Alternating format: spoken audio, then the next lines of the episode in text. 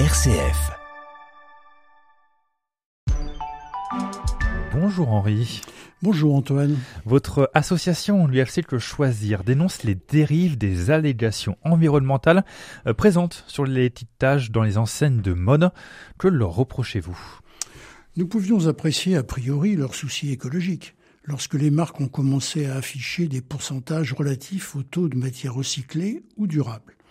Mais entre les promesses exagérées et les informations manquantes ou erronées, il nous semble qu'un grand ménage s'impose.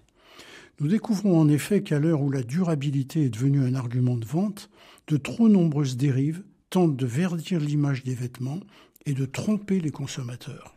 Pourtant, Henri, il s'agissait de prendre en compte l'impact de l'industrie de la mode sur la dégradation de l'environnement. En effet, la production textile est responsable d'une part non négligeable des émissions de gaz à effet de serre.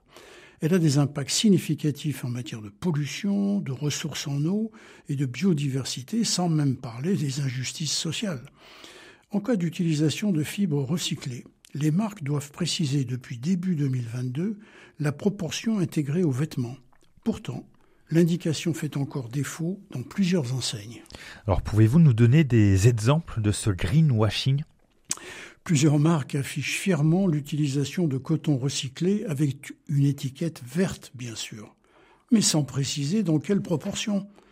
Malgré l'obligation légale, le pourcentage est introuvable, ou alors parfois une mention plus discrète révèle de fait un bien modeste pourcentage.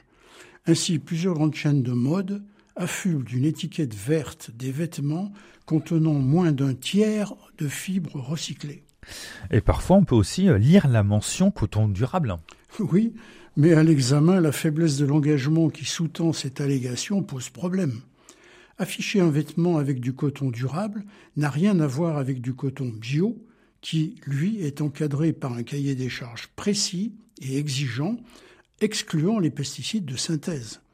L'enseigne s'appuie sur son programme maison au contour flou, avec des slogans qui suggèrent quelque chose de positif, mais suffisamment vague pour ne pas être trop engageant. Et je croyais aussi, Henri, que la loi réglementait justement ce risque de dérive. Outre l'indication obligatoire du pourcentage de fibres recyclées, la loi AGEC de février 2020 proscrit la mention respectueux de l'environnement sur les produits. L'interdiction vaut aussi pour des mentions équivalentes comme euh, éco-responsable, bon pour la planète, écologique. Ça veut rien dire. Les marques peuvent aussi être poursuivies au titre de pratiques commerciales trompeuses.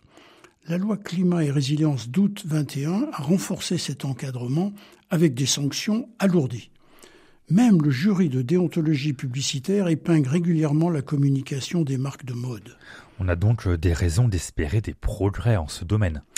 C'est la vigilance des consommateurs qui permet de débusquer les dérives comme l'affichage contradictoire. Par exemple, un présentoir indique que tout le coton des pyjamas bébés est bio, mais quelques mètres plus loin, un autre indique que le coton est seulement plus durable, donc pas forcément bio.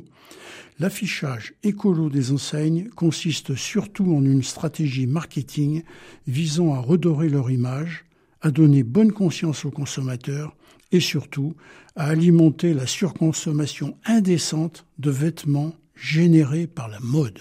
Eh ben, on saura faire plus attention lors de nos prochaines emplettes. Merci beaucoup Henri. Merci Antoine.